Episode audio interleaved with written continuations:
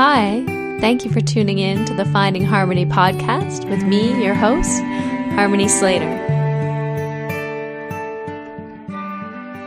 Hi, everybody. Thank you for joining us today. I'm here with Russell Case. Oh, hello. Hi, so nice to see you here today. And we are joined by someone very special today. I met her my first trip to Mysore in 2004, and that was definitely not her first trip to Mysore.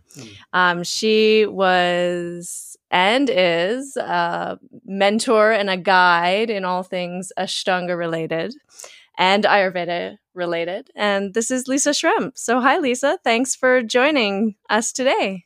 Hey, you guys. Thanks for having me. Yeah, it's so nice you could be here with us to have a little chat about your experiences with India and the practice, and even before that, because something that a lot of people don't know about you, I think, is that you were an incredible, what would you say, modern ballet dancer? Yeah, I mean, I love dance since I was a little girl, and I studied and practiced with Joel Hall, who is like downtown Chicago, like this amazing Black, African, tall, gorgeous man. And then from studying with him, I really just liked the rhythm. You know, dance was really about rhythm to me. And so, you know, I was planning on going to college and normal stuff like that. And then Alvin Ailey, his company kind of came to town, and they're in New York City, and they had auditions, and you know, that was really what turned me on was dance. And so I auditioned and I got a partial scholarship, and off I went to New York City. Wait, you're from Chicago? Yes. Are you Are you a Chicago person? Are you like a suburban Chicago person? Well, I'm kind of both, because I lived in the suburbs, and then Glen Ellen. Okay. And then about the last year and a half that I was in high school, I was traveling downtown every day to study with these dancers. And right. I also got a job down there at Water Tower Place. And sure. so I was kind of, you know, like already living this kind of city life, even when I was 16 and 17. That's so crazy, because I studied ballet in Chicago. Oh. And I was told that I didn't have any rhythm. And I had like they said, like, wow, you've got a really beautiful line. Like they always put me up front. But then it was like, you really can't dance at all. You know, they're brutal. They're brutal. Right? Like, yeah. Have this way of really, like, if you think there's something good about you, they're going to like definitely tell you, no, you're wrong. It's so crazy, isn't it? That ballet dance culture, it's really... it's hardcore. It makes you really tough, but also it sometimes like breaks you. I had this... I heard it was like, it's like NFL boot camp, but with less food. Well, I wasn't a ballerina. I was like, they said I was too old to be a ballerina. You know, really? When I was like 13 or something, they were like, oh yeah, you're too old. Oh my God. Right. They're like, you should have started when you were 4. Right. Like, we should have started breaking your hips when you were 4. But it was really like ballet. I liked ballet. It was fun to some degree, but it was really more like that Black American jazz dance that I really loved. Okay. And if people don't know you, that you're kind of like a human version of a gazelle. And so like you're really long limbed. And did that suit what you were doing to be that long? That's sweet of you. That's a nice compliment. It's true. You're very graceful. oh, you know, you should see me in the kitchen. I absolutely love to cook, but I am like a tornado. I just go in that kitchen and it's like, I really have to remember it's like peace is the way, because I can just, you know, easily destroy a kitchen really quickly. In fact, a lot of my friends and relatives don't like me to cook in their kitchen, but thanks for the compliment. So yeah, you know, like there's this part of Africa. Well, I think there's probably lots of parts of Africa that the people are very tall and slender. And, I'm thinking Senegal. And, so when I actually moved to New York City, I used to take these African dance classes at Leslie's Dance and Skate. Have you guys ever heard of that place? No. Oh my God, it was so cool. Leslie was a roller skater, and he was like this, you know, middle-aged white short guy who loved roller derby. and then paired with Leslie Dance and Skate was like all these incredible people from Africa coming to share their wisdom and their experience and their moves. And so it was like, you'd see like the African dancers leave and then the roller derby people would come in. Oh my God. And it was like everything I love about New York City. It's so wild, so punk. That's amazing. So I actually fit in like the way I looked. I mean, you know, of course the color of my skin was a little light, but yeah, my body was not an antagonist to the dance. And Alvin Ailey, I mean, that's a big deal. His company is, I mean, still is probably one of the best modern dance companies, right, in the world. Well, I think so. I mean, they move me deeply, and I actually ended up getting into another company that was very much like them called Nanette Bearden Dance Company. And Nanette Bearden was the wife of Romare Bearden, who was that's what I was wondering, if he was Romare Bearden's wife. Yeah. Oh, yeah. He's so good. He's so beautiful. Yeah. So, so again, it was like all black. I was the only white person in the company. And it was a really fantastic experience. But in the end, this is kind of near where I kind of ended my professional dance career is, I was just getting injured, you know, like it was just so much work for, you know, of course I had other jobs, and, I would get injured, and I didn't really want to perform, you know. It was like, I loved doing it, but the whole idea of, okay, now you got to do it your best time, get on stage, you know, like I just like there was something about that. And that's kind of interesting, because that's why I kind of got shifted into yoga, because it wasn't performance orientated. It was really about exploration. And so I was pretty blown away by the first yoga classes that I took, even though I had like this, I had an entry into my body for sure. I just didn't have the archetype and the teachings to go into that next fourth or fifth dimension or whatever we call it. So that was really a great transition for me, even though it was kind of sad, you know, in some ways I was injured. And so that was the reason why I was quitting. But then I learned about this other science that really still turns me on. It's so interesting, because I had thought on your bio and on your website, you talk about the demands that were being placed on you in dance. And I had this kind of fantasy that it was a bit like Harmony's story. You know, Harmony had gone to New York, if I'm not paraphrasing, had gone to New York to think about dancing professionally there. But like she was thinking like she might end up dead from, you know, an eating disorder. And so it's a very different kind of demand that you're talking about, just like physically brutal. Well, I mean, Harmony, you're just so strong, and you have a totally different body type. And I think that, you know, there was a lot of negative feedback to women who weren't like, I mean, I'm naturally super skinny. Like I try to gain weight. Whereas, you know, a lot of great dancers, you know, they don't have that constitution. And so it was, you know, again, very brutal, the kind of demands that people would ask, which I guess that's what I'm hearing, is that people were asking you to lose weight. Yeah, I mean, that was a big push for sure. Is there was a lot of pressure to be very thin, mm-hmm. and also my love was definitely sort of ballet oriented, so it was even worse, you know. Mm-hmm.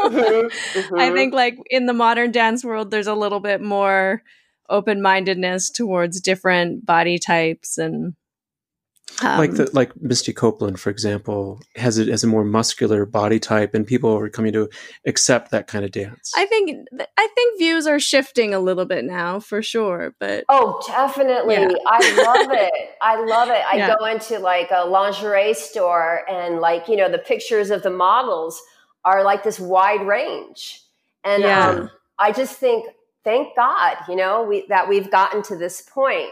I wish we've gotten to that point in a lot of different ways that we haven't, but I think for sure with women's bodies, there's a huge change.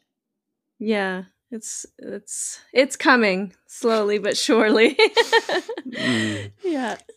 So how did you end up finding yoga then? You were injured, and did you seek out yoga because of your injury, or was it something you were doing already? No, I had a really good friend who was also an Alvin Ailey student, and she said, you know, you got to come to this yoga class with me. And it was in Alphabet City. It was above 7A and, you know, like 5 flights up. And it was like a recording studio / they would have some weird classes there. And so this near Tompkins Square Park, near there? Yeah, yeah. Just like right on the corner, 7A. Right, yeah. So in that first class, our teacher was Tara, and David and Sharon of Jivamukti Yoga were in the class, and but not teaching. They were just students. They were like sitting next to me, basically. There were probably like 7 people or something, and yeah, it was like a long time ago. And I got really hooked, but it was really this cool thing. It wasn't like addicted in a kind of a negative way. It was like, I was young. I was in my early 20s at that time. And so I just was having a great time in New York City. I'd quit my discipline, my yoga, my dance. And so I was like, I was feeling very free, and the yoga kind of enhanced that feeling. And then I was partying, and, you know, I was out late at night. And so I just basically dipped my toe in, and it was like a massage. And so I started coming to yoga, but not regularly, not nearly even every week. It was a very slow entry that I had. And I think that was really healthy, and probably, you know, after leaving dance, it was a good thing. But that's such a tough neighborhood. I mean, you would have to be like stepping over like needles to get to class at that point. Yeah, you know, I'm a kind of a tough girl. I moved to New York City when I was like just turned 17, and I kind of finished high school a little bit early to get this scholarship, and I lived in Hell's Kitchen.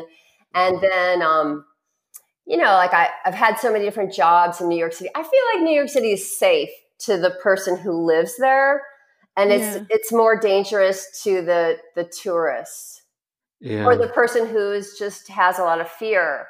Like I had this one job at a nightclub, and I would get off at, I don't know, 2 a.m. or something.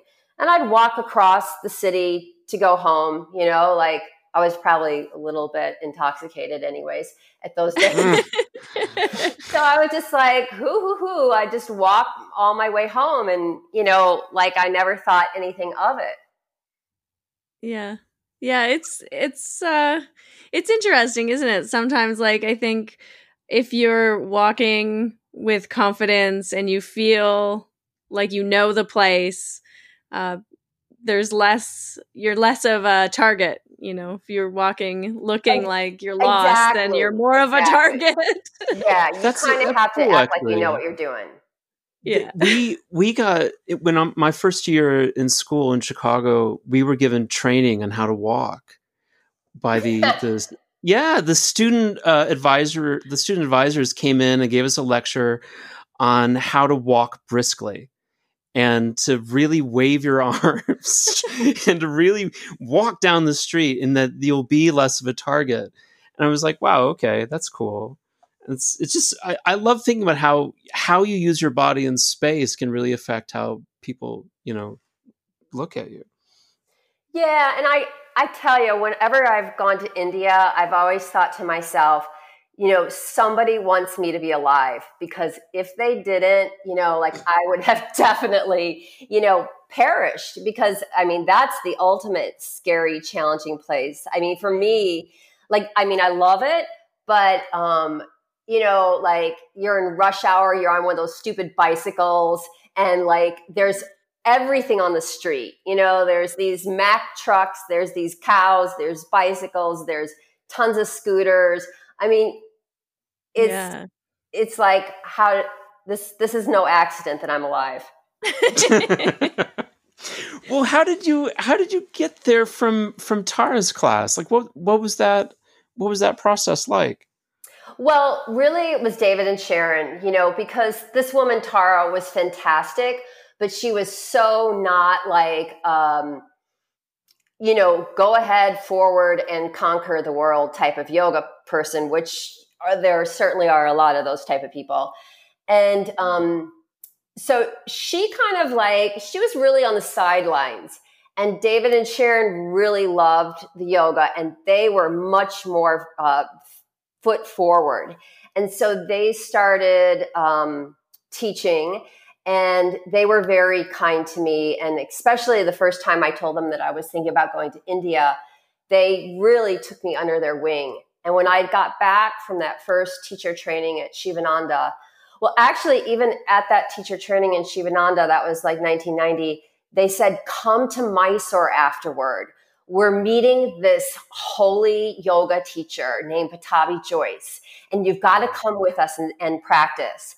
And I was like, sure, that sounds great. But the thing was, my partner at the time was meeting me, and it was kind of like the beginning of the end of our relationship. And I just didn't feel like, I don't know, maybe this is codependent of me. I just didn't feel like subjecting him to us slightly deciding to break up and me being really involved in something that he wasn't in India. It just felt like this is too much. So him and I just traveled South India, and we did the temple trail. And then David and Sharon invited Guruji, that's what I call him, Pattabhi Jois, to New York, I think in 1994. Okay, so there was a gap there. You saw a poster let's go to India, go to the Shivananda ashram, sign up. How did that even happen? I think there was some years where I was kind of dabbling in yoga, and this from the first class with Tara to kind of being sheltered by David and Sharon. Or nourished. I'm not sure if shelter is the right word. Probably both. Probably both. Yeah.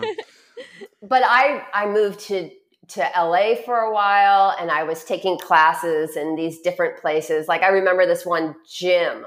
It was an outdoor, indoor, garage gym, and they had this, off yoga class. So it was I was kind of dabbling in yoga for a couple years, and then. I was back in New York City, and David and Sharon had this 10 a.m. class that I used to love. And I would be like, I just love it, because as soon as I'm finished with that 10 a.m. class, my hangover is totally gone. Amazing. Yeah. It was this hangover cure for me. And so you can see I was still kind of dabbling with it.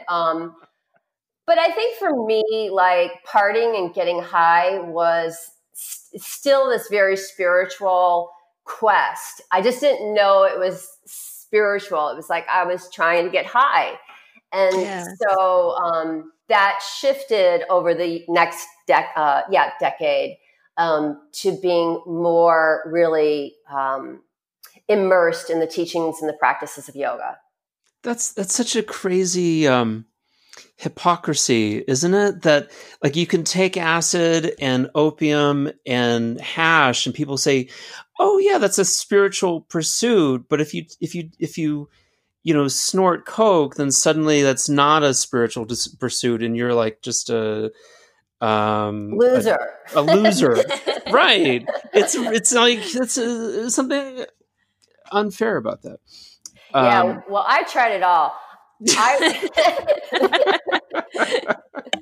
I really enjoyed it, but also because of my body constitution, I couldn't be a drug addict, thank God, because my constitution would not permit it. It would just like, I would just be like, like if I would do something, like even just drink, if I would get drunk to the point of getting drunk, which might mean 3 drinks or something, then because you're so thin. Plus, like there was something in my constitution. I've always been kind of like weakling, a bit of a weakling. Like my mom, right. When I was a young girl, she was like, I just was so worried about you, Lisa. Like you couldn't even open the car door, Yeah. So I think, it's just my constitution. It affected you more. Yeah.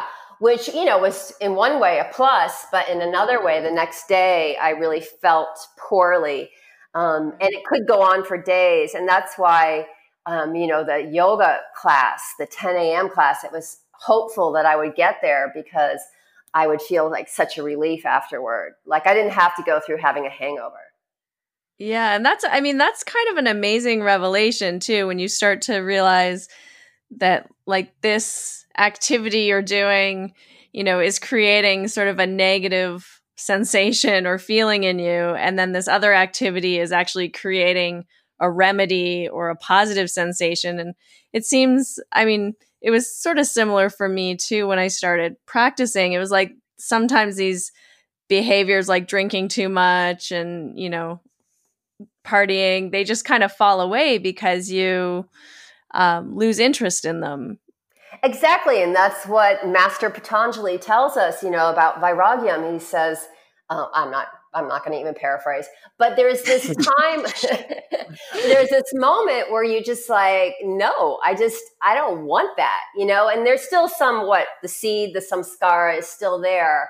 And so, yeah, like sometimes, people unravel drugs in front of me, and there's definitely the samskara of like, ooh, I might get interested, but I think at this point in my life, I know better. And I want something that's more reliable because that's my fantasy, is that I don't have a whole bunch of negative, samskaras in my mind. And I don't think negative thoughts about myself or others. And so I don't think I'm going to get that way with the practice of intoxicants. Right. Yeah. I like how you said that, the practice of intoxicants. Yeah.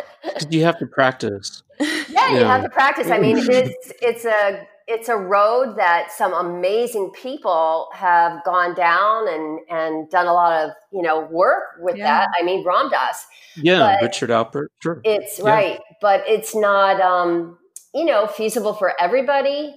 I don't think, Leonard Cohen too, he was like off his ass, like so much of his brilliant career. Like if I was like that, I just wouldn't, it's hard enough for me to maintain normalcy when I'm not doing drugs. So I think that, that's tough for some people.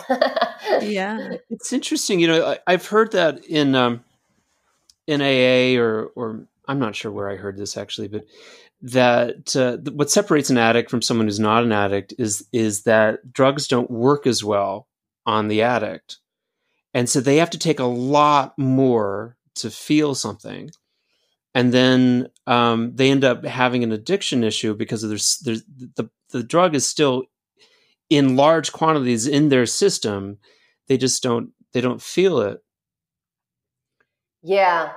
Yeah, that's interesting. I haven't heard that, but I have noticed that I have a lot of people that were in my life or still are in my life that have huge, like just amazing amounts of ability to ride the waves of drugs. Yeah. Mm-hmm. Yeah. So I'm actually really grateful that I'm not one of them. Yeah. It's a blessing, isn't it? Certainly. Yeah. You know, I mean, like we're going through so many incarnations, and just yesterday I found out about my really good friend, her cousin, who I was not close with in any shape, way, or form, but we were sweet. Like when we were together, like I really loved him, and he just passed away of an overdose. And it's like, he was clean for so many years. And, you know, like he was in Hunan, he was in China, because he was a translator at the time of COVID.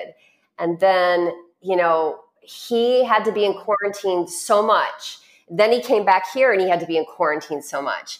And so this isolation is, you know, so devastating to so many people right now.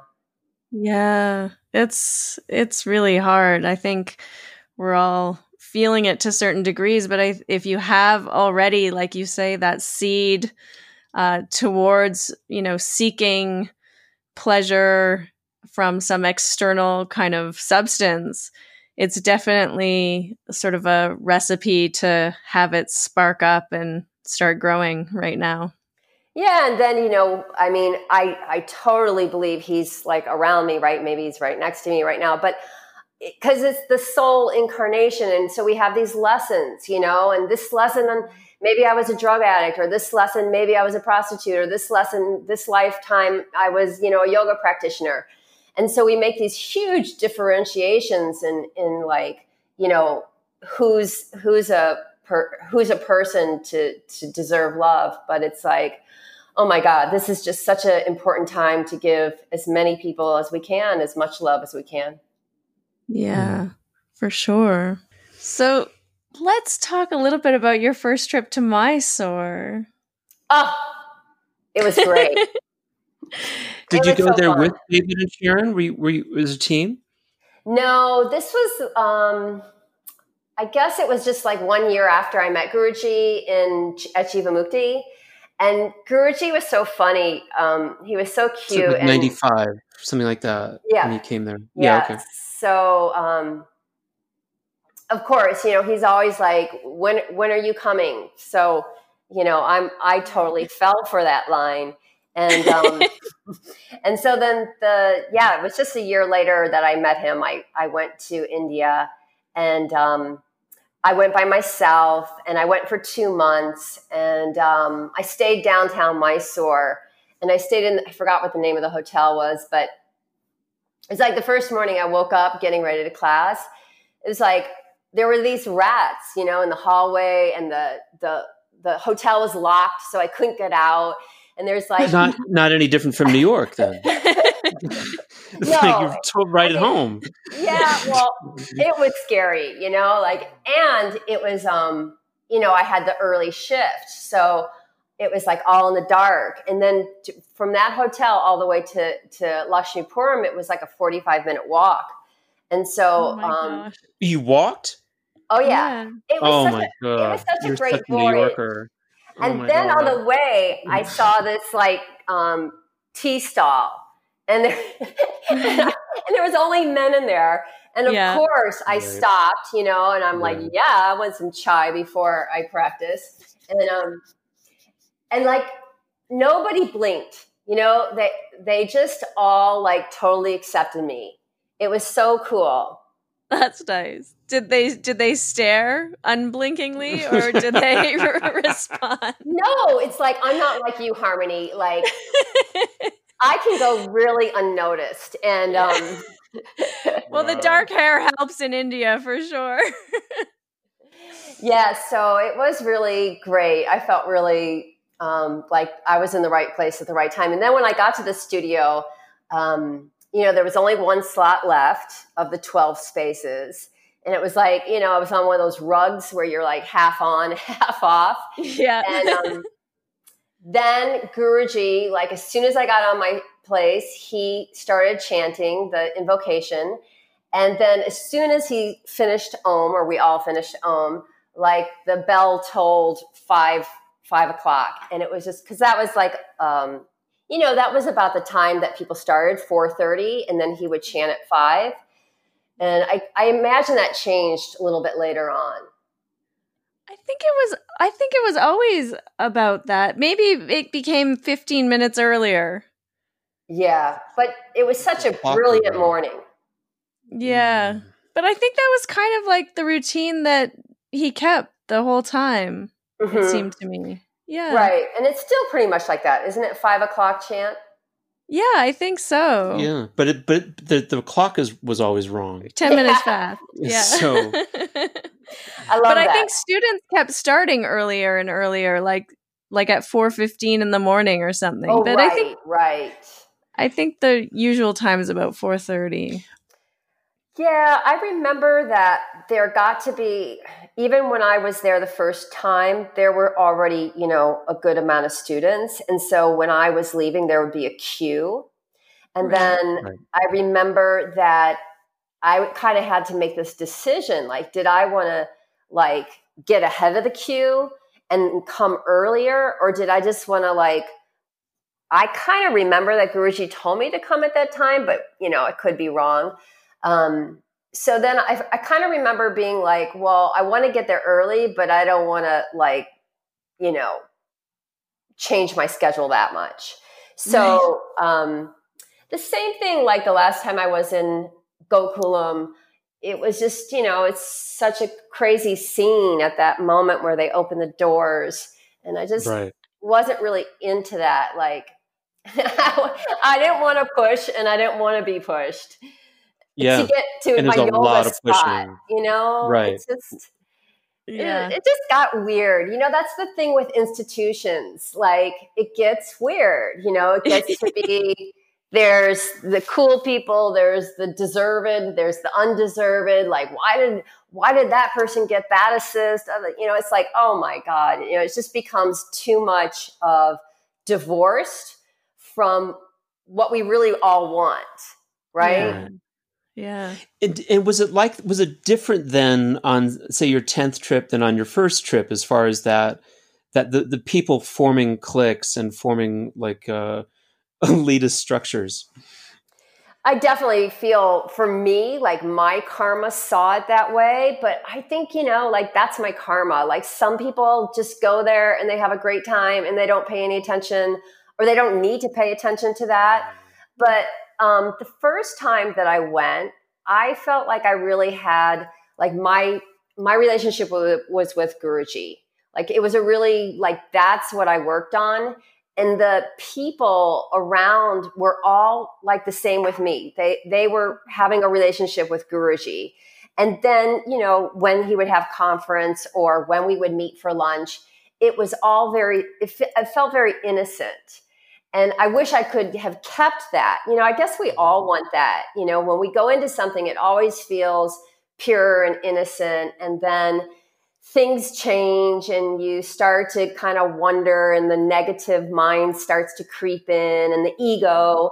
And so then these, this innocence gets kind of lost, I think. Yeah. And did you feel that like that same thing was happening at the Jivamukti Center? Oh, I mean, like, definitely. Like, Jivamukti was so cool when I was practicing there. It was just like David and Sharon did all these amazing things. They brought, like, I mean, we had Bhagavan Das and Krishna Das, like, doing our weekly kirtan. Jayutal. Like, and there, how many people would be in kirtan?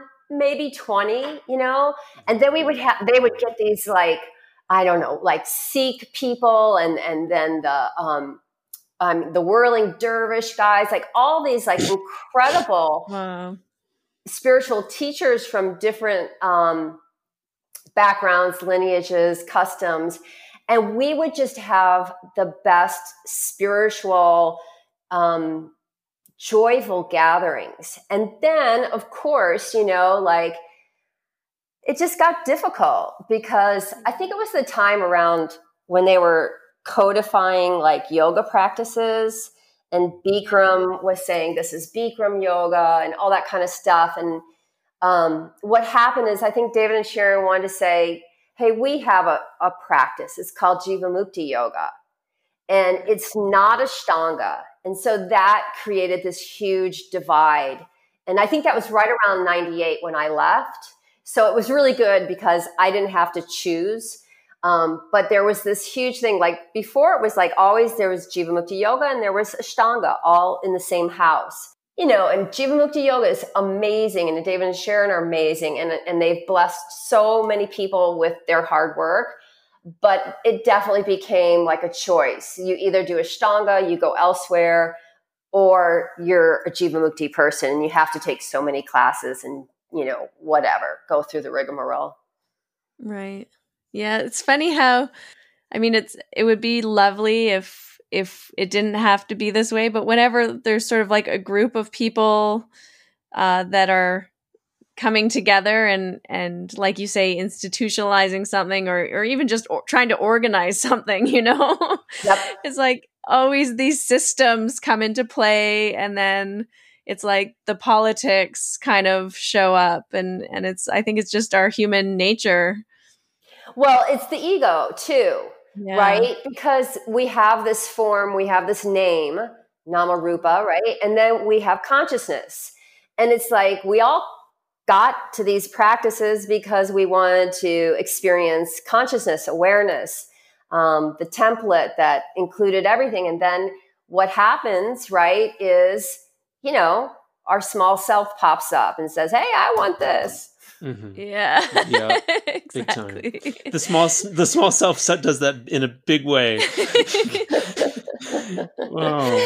I mean, it's just good to like be reflective of it and laugh at yourself because, you know, like it's happened so many times. You know, I've been the one, and especially as a teacher, it's like it's hard to be a teacher. It's hard to like have that be authoritative and yet be soft and yet be yielding and also just, you know, be all these things when actually, you know, I'm not a liberated being and I have my needs as well. Yeah. Hmm. Yeah. It's a difficult balance, isn't it? To keep kind of your ego out of it, but also hold a space and sort of be the person that people are asking questions to, right? Right. Do you find that, Harmony? I enjoy the teaching so much. I enjoy the practice of teaching and being in that space and just sort of facilitating people's growth and watching them grow. And I think over the years, when I first started teaching, I think I was a lot more attached to things being done a very specific way, which I think lends itself more to that ego coming up, right? Right. Because you're trying, yeah, you're like differentiating all the time and discriminating, and also sort of try, you know, when you're younger too, you kind of have to like prove that you're the one, you know, who knows how to do things properly, I guess. And I think as, you know, throughout the years, I've become much more laid back about these little differences. It's not as protocol. Yeah, it's not such a big deal. Russell, how about you? I miss those days. Early on, I was in New York with Guy, and I was still occasionally I would go over and see Russell or Christopher Hildebrand over at Jivamukti, and so I was. Aww. So I love Christopher. Yeah, he's a big bear of a man, and I liked him too. And if Russell and Petri, if Guy and Petri were closed down for the day, I'd go over and see those guys. And there was a lot of Jivamukti energy in New York for sure. Mm-hmm. And so. I want to ask you one more question about that, but just to answer what you were asking is that I left there and went over to England to teach yoga, and I got a gig that I was really geeked about, having a job for the first time in my life. And I guess that was 2004. That was the first time I ever had a job. And it was amazing because I those people in England were so stubborn and so and I was myself so rigid that I kicked an English person out of my class, like forcefully, like once every 2 weeks. I would just point to the door and I would say, out, out, you, out. And now, like 15 years later, I never do that anymore, but I kind of miss it. Like I miss being that rigid sometimes. And like, I really just want to knock the teeth out of these people and knock them out the door. Well, I think we all learned too, this kind of top down teaching style, right. You know, like, and it's not been the best, I think, for me, because I just don't believe in it unless you're pretty damn enlightened, you know, like it just is going to cause problems down the road. And so I think that was hard. Like with Guruji, it was definitely top down. Right. But, like for me, I know, of course, this is a big area of contention, but for me, I loved his top down. I believed in him. I believed that he knew me better than I knew myself. And if he told me to do something, I better do it. So like I love that kind of intensity, but yeah, you know, you kind of have to really know the person and that it's going to be helpful to them. You kind of have to be a bottom with a top-down approach. That's confusing. Well, you know, something that I missed with I love Richard Freeman. I think he's such a beautiful, beautiful man. But I often sort of felt like he could be a bit more forceful in his approach. Richard is so amazing. Like I took his first teacher training that was 3 months long. Oh, wow. And, you know, like you don't really ever get an answer out of Richard, you know, like, is this supposed to go this way or is this supposed to go? And then he'd give you this long philosophical discussion. But then it was funny because John Friend and him at that time were very close. Oh, you were there when John was there. And so John came and gave a workshop. And it was like, John was like the opposite. He like was like thighs in, knees out, this way, there you got the pose. Yeah. And it was like, whoa, these guys at that time, they were such good friends and they were so opposite, you know? So crazy. I practiced with John Friend in Taiwan and I had a little bit of an attitude because my boss told me that I had to go. And he smelled me the moment I walked in the room and he just fucking lit into me for 20 minutes. Every single thing that could be wrong, I was doing it. And I knew what was going on and I just like watched it. I didn't fight back and I didn't push back. And once he kind of realized that he wasn't going to get like a whipping boy or like an object, then he just kind of like, released and then started praising me. I said, oh, this is really interesting. This guy is really, really good at this of cultivating, cultivating a cult, cultivating followers. Yeah.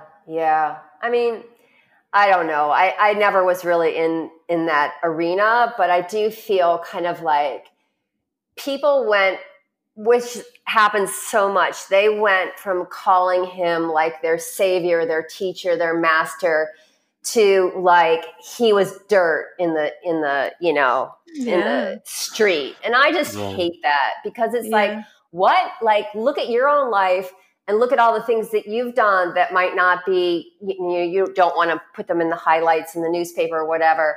And I just feel like I don't know the story, but I just feel like, you know, aren't we yoga practitioners? Like maybe he shouldn't have the cult, maybe whatever, but couldn't we just kind of let go? Yeah.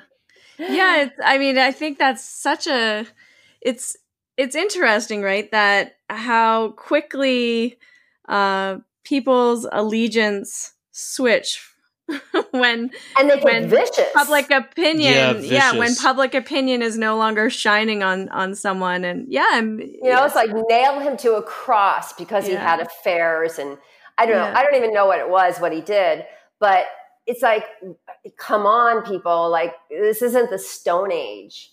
Yeah. But that actually kind of reminds me of the other question I wanted to ask you, which was, you know, when I was with the Jois Foundation, we had a an employee, Holly, who made a lawsuit against Jivamukti, and I remember being struck at the time, like, this is such an incredibly personally distressing story for everyone involved, and I wasn't really sure that I should know about it. Uh-huh. And yet, like, it's in the newspaper. And then everyone involved gets crucified, everyone, and it's just an incredibly horrific. I have to imagine it'd be an incredibly horrific thing to be involved in. It's just suddenly, be canceled. Yeah, I mean, again, that was like with one of my very dear friends was involved, and you know. We're all, I mean, we come to yoga cause we're slightly injured, isn't it? Yeah. Yeah. You know, I mean, and then we look up to somebody because they're our yoga teacher, and we just give them so much access to our being. Mm-hmm. And, you know, there's nothing we won't do for them. That's how I felt with Guruji. I never felt abused by him though. And so I think it's like, as yoga teachers, you know, we have to really maintain that distance, that you're not my good friend, you're my student, and I love you, but, you know, you have to maintain that boundary. And so I think boundaries were lost. I'm just guessing. This is, you know, from what I hear. I mean, we never really know. We never know anything really. Yeah. But there's so many sides to the story, and there's so many perspectives, and you know, it's really hard. And I think that Jivamukti went through several, you know, accusations of abuse, and probably almost every yoga teacher has come up with at least some student saying, you know, the way you gave me that assist hurt me. Right. Yeah. And that's horrible. But you know what? It happens. Yeah. And like, if I'm going to really help somebody, if I'm really going to be powerful, that power can easily kind of go haywire, like my kitchen, you know, like, you know, you can like do things with this great intention, and they end up really hurting somebody. And so, you know, I think that as yoga practitioners, people need to also develop their own sense of self, that healthy part of our ego that, you know, is protective and is going to say, wait, I don't think this is the right thing for me to be doing with this person. Yeah. Mm-hmm. I came to them first. It can help us. It's there for a reason, right? Right. And if you're coming to somebody for like this spiritual journey, and then they want to have dinner with you, and they want to have whatever, you know, isn't it kind of your responsibility to say, you know, no, I can't do that. I'm just interested in class. Yeah. Right. Yeah. Yeah. It can be really confusing, especially like, say you want to take the whole class out and we're all going to go on a field trip as a kind of bonding exercise. And then some students kind of gravitate to you more than others. And some are more shiny than others, and you want to speak to them more than others. And now suddenly you've got this elitist dynamic going on that was, you're trying to build your community. But if you're like Guy was very different. Like he was so remote from us in New York. Uh-huh. And that can also be a thing that can alienate your students. Like, how do you, Guruji is there, like he's offering up conference in the afternoon, creating opportunities for people to meet, but it also creates attachment at the same time and specialness. Well, I don't think so. Like if the conference is really about the yoga, and if you're going there for the yoga, you know, like the yoga is the practice and it's non-attachment. And, you know, we have to let our students know that it's not just about being flexible and strong and pretty and, you know, being able to knock out the first series one day and the second series the next day, you know, like it's kind of like everybody's responsibility, isn't it? Mm-hmm. Mm-hmm. Yeah.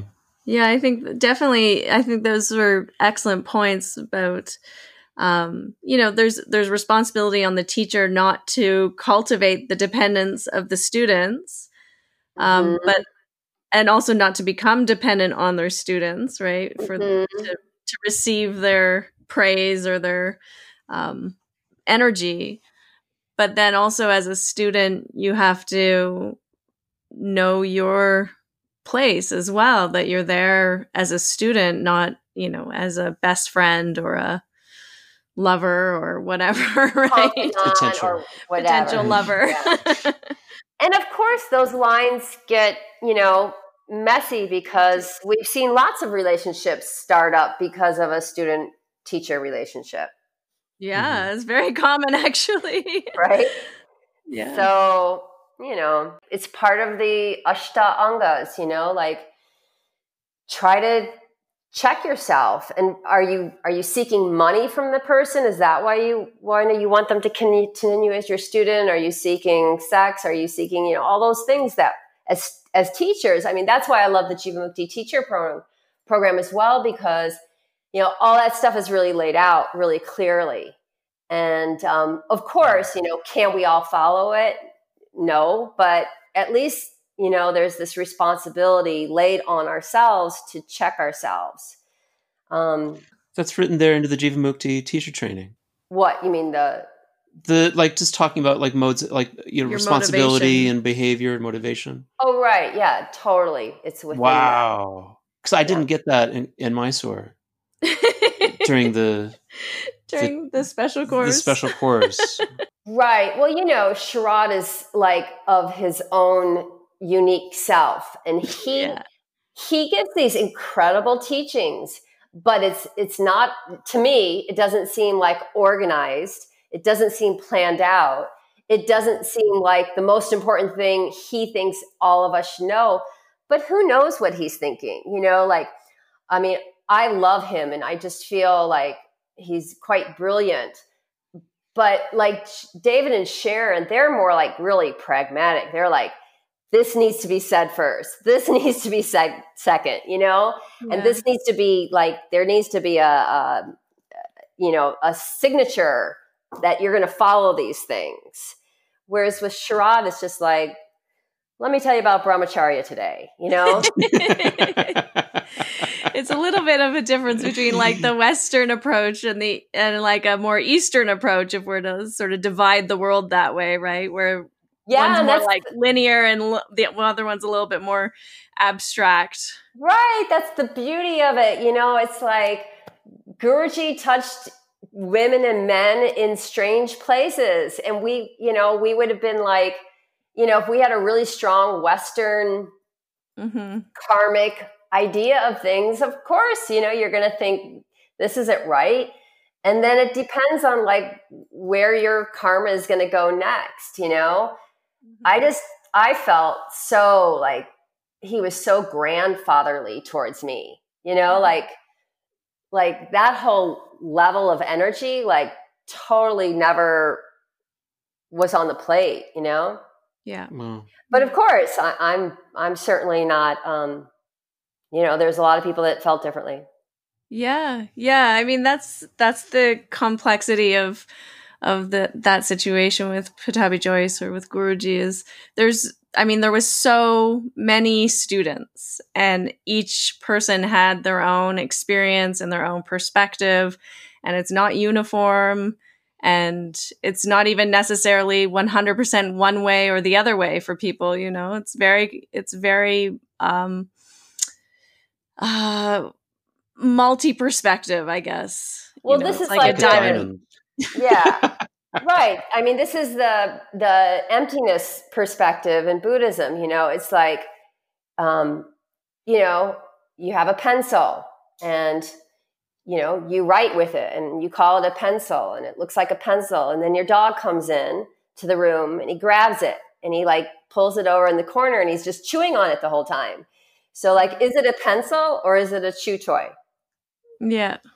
Yeah. You know, it's wow. Both. It's both. Yeah. It's like whatever karma you have with that person, it's going to arise. And is that who that person is? No, that person is everything. That's really beautiful. I really like that metaphor so much about the pencil. I've never heard that before. Oh, that's totally from my teacher, Geshe Michael Roach. So he's a American Buddhist. I know Geshe Michael Roach. I had a student in England that went to Arizona every couple of months to practice with him. I was going to ask you if you knew Geshe Michael Roach. I didn't know that he was actually your teacher.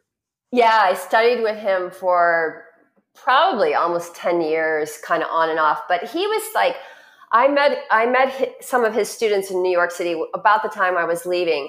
And it was so great because he really teaches karma and emptiness. And I needed those teachings because I was feeling really like I had a couple bad experiences and feeling sorry for myself and blah, blah, blah, blah. And then like when I studied karma and emptiness with his students, like he was already in the desert doing this 3-year retreat.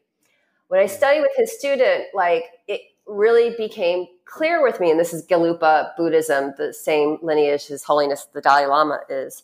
It became very clear that, you know, if it's my karma, that means I brought it on. And if it's my karma, I can change it. You know, and that was like, wow. Agency. You know, mm-hmm. So yeah. I got really just really excited about these teachings. And I've been studying yoga for a long time, but I never heard it so clearly. And so I actually wrote to Geshe Michael in retreat, and they invited me out there, of course, you know, on my own time and money, but they invited me out there to come and teach them yoga. And so I did that for like a month. And then that was the beginning of my relationship at Diamond Mountain in Arizona. And then I moved to Tucson. So it became really easy to study with him. So he also has had an unfortunate yes. Newspaper disaster. Newspaper disaster. I'm public relations disaster. Public relations issue. That's what the word I meant. The story that I've heard about him is, for example, that the Tibetan monks had come to Arizona and said to him that, you know, wearing your hair long is not part of our tradition. Why are you doing that? Is that something that you were aware of, or do you feel like that there was also an unfair public relations issue with Geshe Michael Roach? Oh, it's such a long and detailed event, but really to me it seems like the gist of it was that Geshe Michael was a tantric practitioner, and he didn't want to hide it, and he didn't want to hide that he had a consort, and he didn't care who knew. And that's what he believed in. And more traditionalists, you know, say, oh, these practices are secret. And you're setting people up for doing really intense secret practices when they're not prepared to do those practices. And so, you know, a lot of people ousted him, but he raised so much money for his monastery in, you know, Balakuppe outside Mysore. Yeah. That was his Sera Jey was his main monastery, and Sera Jey monastery. He was in the diamond business, and he gave so much money, and of course, but then he's going against their rules, and so there was this huge division, and then all across the world, especially in the U.S., people just didn't want anything to do with him anymore. That's so interesting, because I had heard that he had said something along the lines of, you know, guys, this Vajrayana Ashtanga yoga practice that you guys keep secret, they're all doing it out in the West. Like, they're already all doing it. It's no longer secret. Oh, like the Yantra yoga. The Yantra yoga, yeah. Yeah, I mean, I don't know a lot, and I'm probably confused about what I do know. But I think that, the idea of keeping your practices and your accomplishments secret is something that is in the Hatha Yoga Pradipika. And, yeah. If you look on Instagram and Facebook, and social media, it's like everybody is advertising their specialness.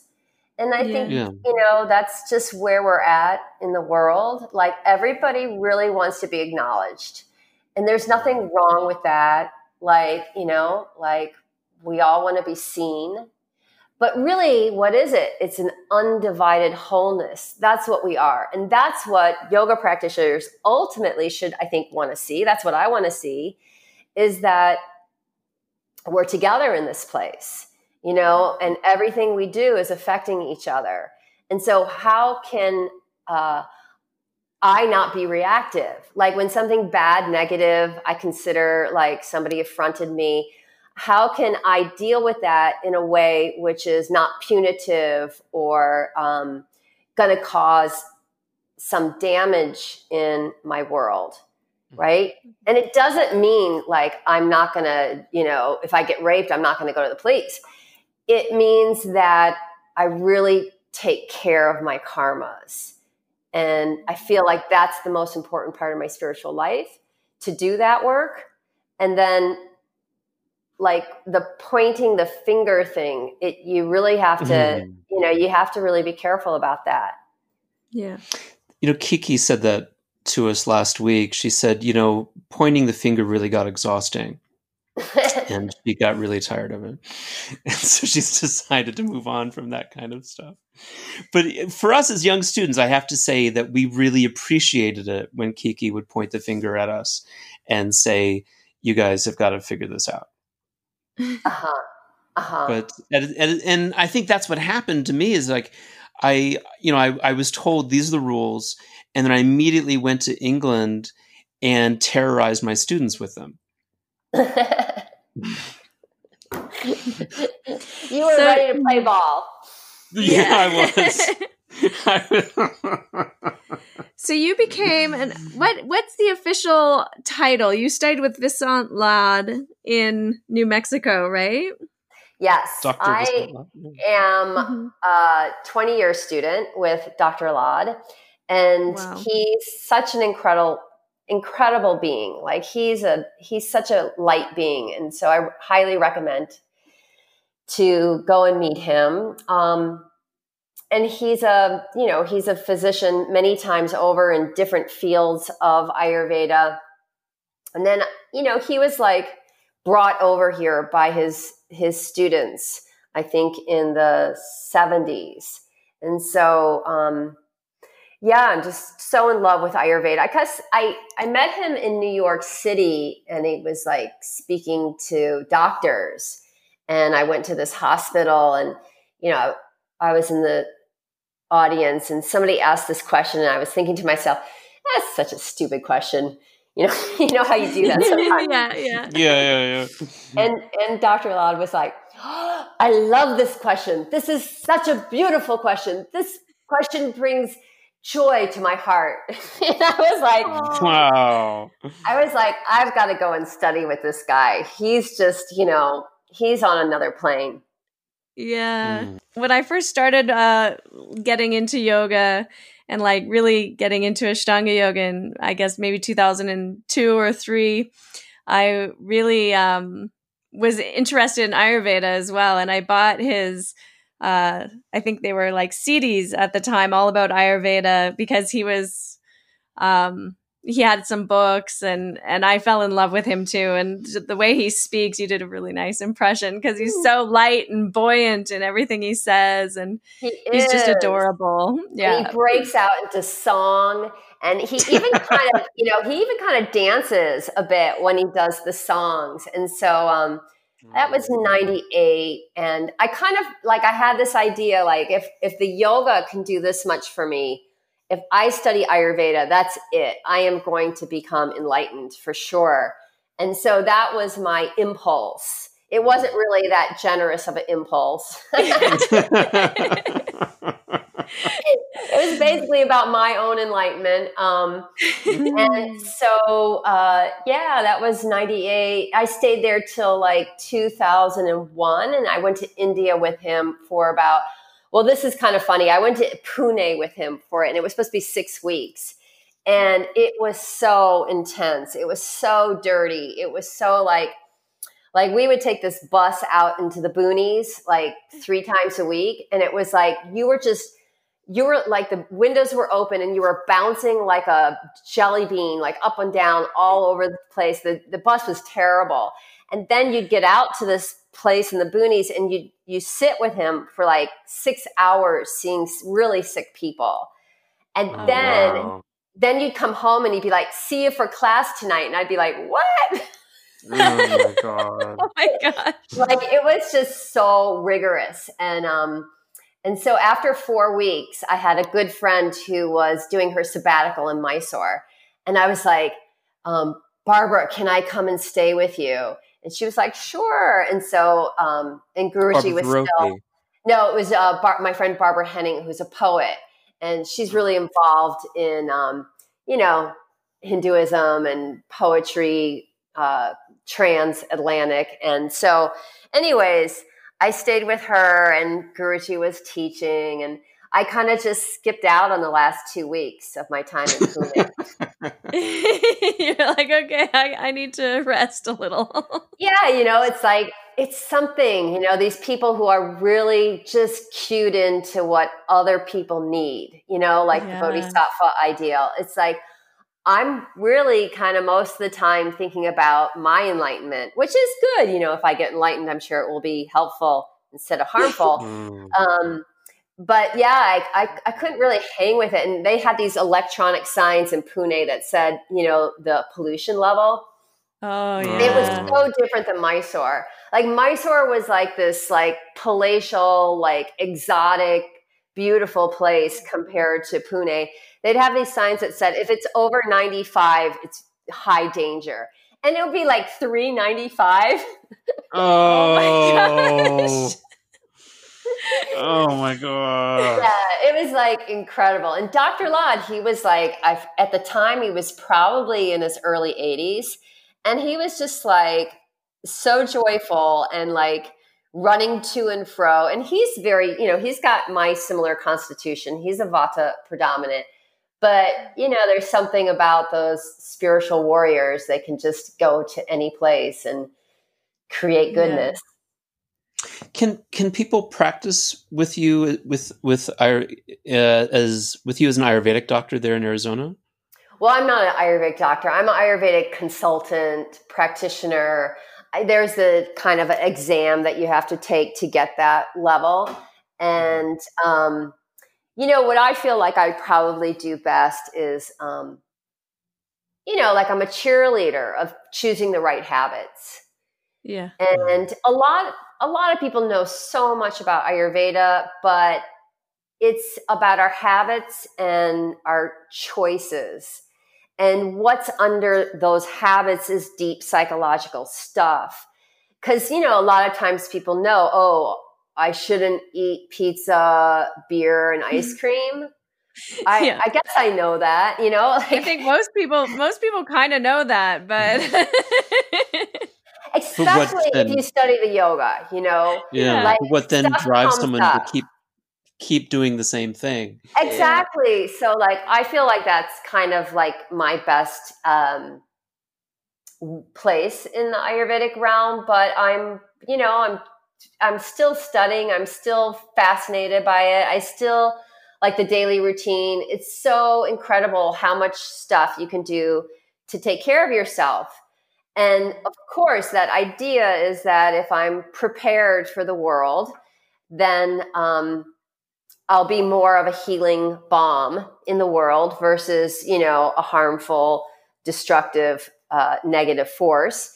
And so, but it's intense, you know, like so much of the stuff is done before the sun rises. Now, you, of course, like I learned this, and I started learning this in 1998. And of course, over the 2 decades, I've gotten more serious. But at the first, if you could just change one habit and turn it into a good habit and then stick with it for some time, what happens is that new habit really becomes joyful. You know, we really like scraping my tongue. Oh my God. I just love scraping my tongue. You know, the first time you scrape your tongue, it's like you gag, you almost want to throw up. Yeah. And so it's kind of like, now it's like, I'm kind of slightly addicted to scraping my tongue. You know, if I see any, if that toxins on there, you know, so, yeah. So I think that's the same thing with healthy food. You know, first time you eat seaweed, you're like, eh, what is seaweed, you know? But then yeah. like, then you're like, oh, I want the edamame and I want it with the, you know, the carrot ginger sauce. And you're like very excited to take care of yourself in a way because you're feeling the benefit. Right. Yeah. Right. What does like a full Ayurvedic, plan look like or practice look like? Well, it's mostly about the morning routine because that kind of sets the day, and it's seen like the morning time is seen from birth to childhood, so like to 16 years. So that time is really when we are naturally born, we don't have a lot of say. You know, we have the karma to land. I mean, if you believe in these things, we have the karma to choose our parents and to land in that womb. But then it's like, you know, my mom, like you see pictures of her, like with a cigarette in one hand and a glass of wine in the other, and she's pregnant with me. And I'm like, right. Yeah. Yeah, absolutely. So, you know, once we're in gestation and then we are birthed, we still don't have a lot of say. We're babies. We're like totally, you know, they're our lifeline. And so a lot of trauma can happen at that time. And so shifting that trauma can often happen in a circadian rhythm with the early morning hours.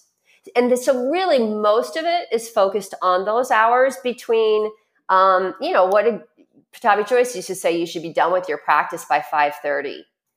Right. Wow. Right. Like that was so crazy when I heard that first. I was like, what are you crazy? You know, like, cause I was like, if I can get up for the 10 a.m. class. Right. Yeah. So it's a lot to shift your routine to the morning time. But as Ashtanga practitioners, we really have an in on that realm. And then once, you know, you're up and you've done something, by the time sunrise comes, it's so beautiful, right? Like usually at this point in my life, my meditation is always either before or right at sunrise. And it's so quiet. It's so peaceful. It's like I'm setting myself up for the perfect date with consciousness. Now, you know, you can spoil a perfect date, right? But still, you're like, you're setting yourself up. You're getting your parameters already. You're like, got the roses, you got the incense, you got whatever it takes out of your own cleaning yourself, right? Whatever it takes, you're there, you're ready. And then something really great might happen. Yeah, that's beautiful. Mm. Especially for people who really had traumatic beginnings. This can be such a salve, but you know, we resist it. We're scared to change. You know, life is already maybe really challenging. And if I do something like give up late nights and set my alarm 2 hours early, or even 1 hour earlier, it could bring benefit, but it could just, you know, shake up my world too much. Right. Yeah, and I think people often feel really overwhelmed and exhausted already, and it seems like getting up a little earlier is just going to make you feel more overwhelmed and exhausted. Exactly. And that's why it's like, you don't want to try to do the whole thing. You just pick one or two things that sounds groovy and you go with that. Like, you know, the daily oil bath. So do you guys ever do that? The Abhyanga? Every day? Well, do you ever do it? I said. I have done. Yeah. But not recently. Yeah. Well, what are your ages? Oh, I'm 45 and Harmony is 41. Young. Oh, okay. Okay, so you're still in your pitta time of your life. So you're still in this main, like there's a force of drive, of heat, of cooking life, of like digesting and assimilating, absorbing it and like promoting yourself as like this being in life. And then, so that time of life is usually very busy. And, you know, it's not generally until the latter part of your life that you really, you're dying for something like the oil bath, but it's also seasonally. So we could say that it's the fall season that the oil bath is so important because it's lubrication, right? And lubrication on deep levels. And not only do you lubricate with this oil bath, you do the oil, you put it on your body first, and then you take the hot shower, the hot bath. And so then the steam drives, or the heat drives the oil, the lubrication into your deeper tissues. And so what do you get out of it? Well, you get so many things, but you get a well lubricated spine that's jerk resistant, you know, and that's what I think everybody, like I used to think of that song, the Coke commercial, you know, if I could offer something to the world, it'd be an Abhyanga. The oil bath. If I could give to everybody in the world, it'd be the oil bath because it has so many different amazing aspects to it. But, you know, just like life jerking us around, it's incredible for that. It's, you know, it's a detox, it's nourishment, it's protection from electromagnetic waves.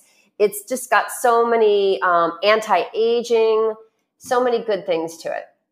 So if we wanted to do that, we should get up. What kind of oil should we use? We get up and we just put the oil on and then have the shower. Well, it depends on what your constitution is. Now, I'm pretty 100%, that's a lot, maybe 90%, that you guys are both pitta predominant. Am I right? I have a lot of pitta going on, yes. And Russell's uncertain, but I believe he has a lot of pitta going on also. I might be a tridosha. It's possible. Maybe. You know, tridoshic means like you can be tridoshic where nothing bothers you, or you can be tridoshic like everything bothers you. Right. Okay. So like one time I read Richard Freeman's Pulse, and he's tridoshic. Yeah. Yeah. But nothing really bothers him, or at least it looks like that way to me, right? Right. Huh. So Vata, Pitta, Kapha are all equal if you're tridoshic. And you can be like, say your mother was raped and she went ahead with the birth anyways. So that could be like a really, really traumatic beginning. And then you could be tridoshically imbalanced. And so like everything sets off your doshas. Because the doshas, you know, the Vata, Pitta, Kapha, they are the controllers and they heal us. They keep us safe when they're in balance. And when they're out of balance, they cause havoc. Right. Hmm. So anyways, if you're pitta predominant and maybe it's the hot season, you want to use a cooling oil like coconut. If you're Vata or Kapha and you're more cold, like you're the first one to put your sweater on in a situation, in a social situation, then, you know, you want to use a warming oil. So like for Vata, sesame is always good. And then, you know, like say you're not sure if you're hot or cold, but you want the lubrication. You can mix oils. You can use herbs in your oils. Like there's a great company called Banyan Botanicals. They have so many Banyan Botanicals. Oh yeah, Banyan Botanicals, yeah. They're awesome. They're E Corp, which means they're, you know, they go through all these loops to, you know, really they're a service corporation. They're serving others and they're serving the planet. But anyways, they have great medicated oils like we used to buy in Mysore, or maybe you still do. I haven't been there in a while. Ashwagandha bala. So ashwagandha is like the male ginseng of Ayurveda. It's like for strength. Guruji always used to tell me, you go get some ashwagandha bala oil. Wow. And you'll grow those muscles in no time. Yeah. And eat 10 chapatis. Yeah. So you can choose oils. Like the more you know, or you can use essential oil with your oil, and then you massage it on. And there's different ways you can massage it, but you really want to be safe, you know, because if you put it in a glass container and the oil is slippery, like that's the most important thing, that you're safe with it and you really are not clumsy like me in the kitchen. And and you do it before your shower, because it's going to detox you with the heat. If you put the oil on after the shower, it will kind of more like it will be a transdermal application, like your derm, your skin will get benefits, but it will go deeper if you do it with the steam. So like I have a steam box for my clients and I put them in the steam box with herbs. Oh, I'd love that. Yeah, that sounds wonderful. I'd love to be shoved into a box and steamed. It's so fun. I had it made and it's like all wood. It really looks ancient. Anyways, but you got to be careful, and there's certain precautions. Like, you know, you don't want to do it when you're menstruating because you're already detoxing. You don't want to do it when you're really sick because you're already detoxing. You don't want to do it if your digestive fire is really low because you're phlegmy and you might just, again, clog up your system. So you kind of got to know who it's right for. But I tell you, ever since I learned this practice in 98, it's been such a joy and a salve for my body and my constitution. And, you know, I'm knocking on wood, but I'm very rarely sick. And I used to be sick all the time as a child. Wow. That's incredible. Wow. Well, we would really love to come visit you. Yeah. Tell us and tell our listeners where we can find out more. Okay. So I would love to have both of you. You're totally invited. I'll give you the full, I think I call it, what do I call it? The full body ceremony. You know, somebody told me not to use the word ceremony because it's too spiritual, but I was like, oh, Jesus. I like it. You know, you have to say Jesus' name, JC, when somebody tells you don't be too spiritual. That's right. Yeah. Jesus Christ. So anyways, it's lisaschrempp.com. That's my website. Yeah. Super. Easy to remember. Yep. And I'm in Scottsdale, Arizona. And, you know, I still do see clients. I kind of do a little bit of a questionnaire with them. I wear a mask and I kind of stick to people who I know. But, you know, I'm still kind of working it in COVID. I still want to provide as much as I can. Perfect. Well, thank you. You're such a fascinating person. And it's great to get to know you better. And so thank you so much for talking with us. Yeah, thank you so much. It was so riveting. I can't wait to have another discussion with you again one day. Well, even if it's not here in my home, let's have some chai. That would be wonderful. I would love it. And you make your own chai too, which is delicious. I do. Yes. I love it. Thanks for listening to this episode of Finding Harmony. With me, your host, Harmony Slater. You can find out more information on my website, harmonyslater.com. And I look forward to connecting with you again soon.